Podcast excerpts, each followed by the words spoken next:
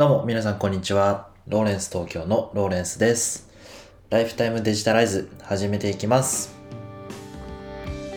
皆様いつもご視聴ありがとうございます。このポッドキャストではデジタルなものに魅力や親しみを感じ、毎日をもっと楽しくデジタライズということをコンセプトに、最新のニュースやコンテンツから僕なりの考えをお話しさせていただいて、リスナーのあなたが毎日を元気に送れるような情報をお届けしております。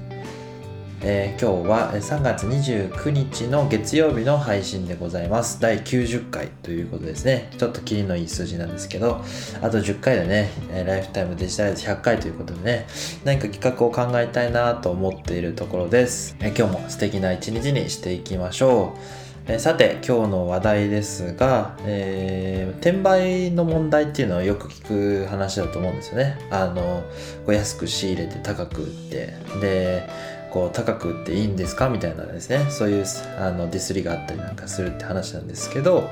えー、と本当にですね転売の問題は、えー、となくすべきなのかっていうことをですね。あのケンスーさんっていう方がですねあのツイッターでツイートしててで NFT に絡めてですねお話ししていて非常に興味深かったのでシェアさせていただきたいと思います。で結論としてはですねあの転売の問題はまあその転売をしてもでその元々の作った人に、えーこう収益が入っていくならあんまり問題じゃないのかなっていうふうなことを話していてでそれがですね NFT によってですね、まあ、実現できるんじゃないですかっていう話ですね。だからその全然転売してもあのみんなにとって利益があるなら OK なんじゃないのっていうようなお話でした。でということでですね詳しくお話をしていきたいと思うんですけどもまずですねそのケンスーさんのお話がどういうことだったのかっていうことをお話しすると、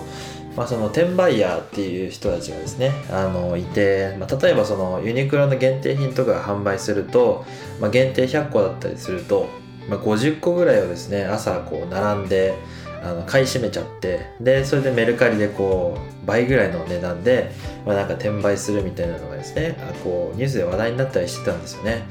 だからその買い占めして転売するっていうのは、まあ、ユニクロにとってもその適切にお客様の手元に届かないのでやめてくださいみたいなのをですね。あの公式のサイトで発表したりなんかしてちょっとこうニュースで話題になって問題になったことがあったんですよね。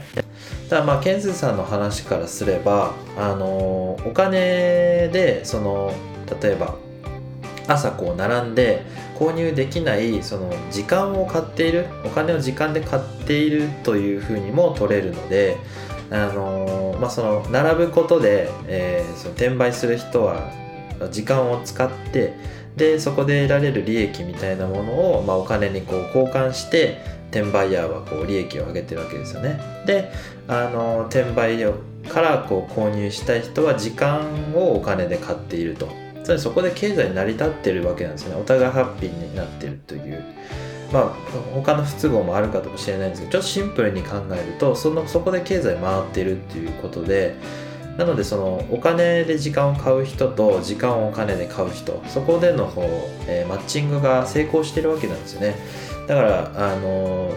シンプルに考えるとこれはあの経済的に、まあ、あのいいプラスの面もあるんですよっていうようなことを考えられるというかつまりそのマイナス面だけじゃないという話なんですね。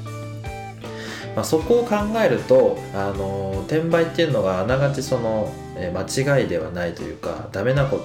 ダメなことではないっていう方にも、えー取れるんじゃないかっていう話ですね。まあ、あのそのいい悪いは別としてあの他のいろんな問題もあると思いますんでね。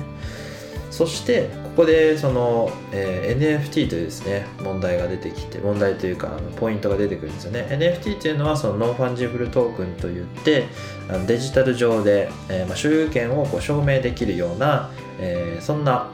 新しい技術なんですけどもつまりその転売したことも NFT 化されているものだったらこれは転売されているものですってね。あ分かるわけなんですよね。で、えー大元の発行元にが誰なのかっていうのも証明できるので例えばそのユニクロの例で言うとユニクロが、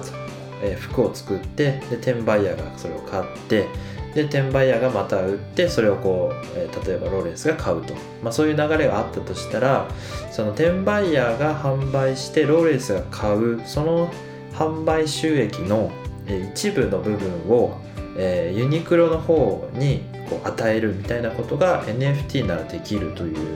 それを可能にできる技術なんですよね。つまりその所有権元がどこなのかっていうのを情報を持たせることができるということで。なので、あのー、まあ、その転売というものが時間をお金で買うお金をで、えー、時間を買うっていうのですね。それを実現できる、まあ、新しい、えー、技術になるんじゃないかということで、えー、話題になっておりましたというわけなんですよね、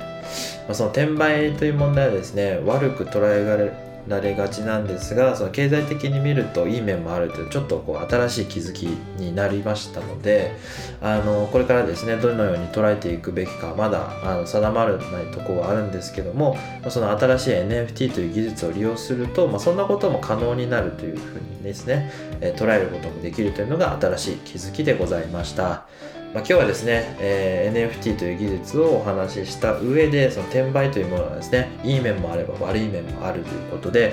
今後どのようにこう社会に捉えられるのかということを考えていきました。え最後まで聞いていただいた方は、えいいねコメントフォローどうぞお待ちしております。え、個人スポンサー枠も販売しておりますので、え、ちょっと興味がある方はですね、ぜひチェックして概要欄から、ええー見ていただけたら嬉しい限りです。よろしくお願いいたします。それではまた明日も聴いていただければと思います。ライフタイムデジタライズでした。ではまた。バイバイ。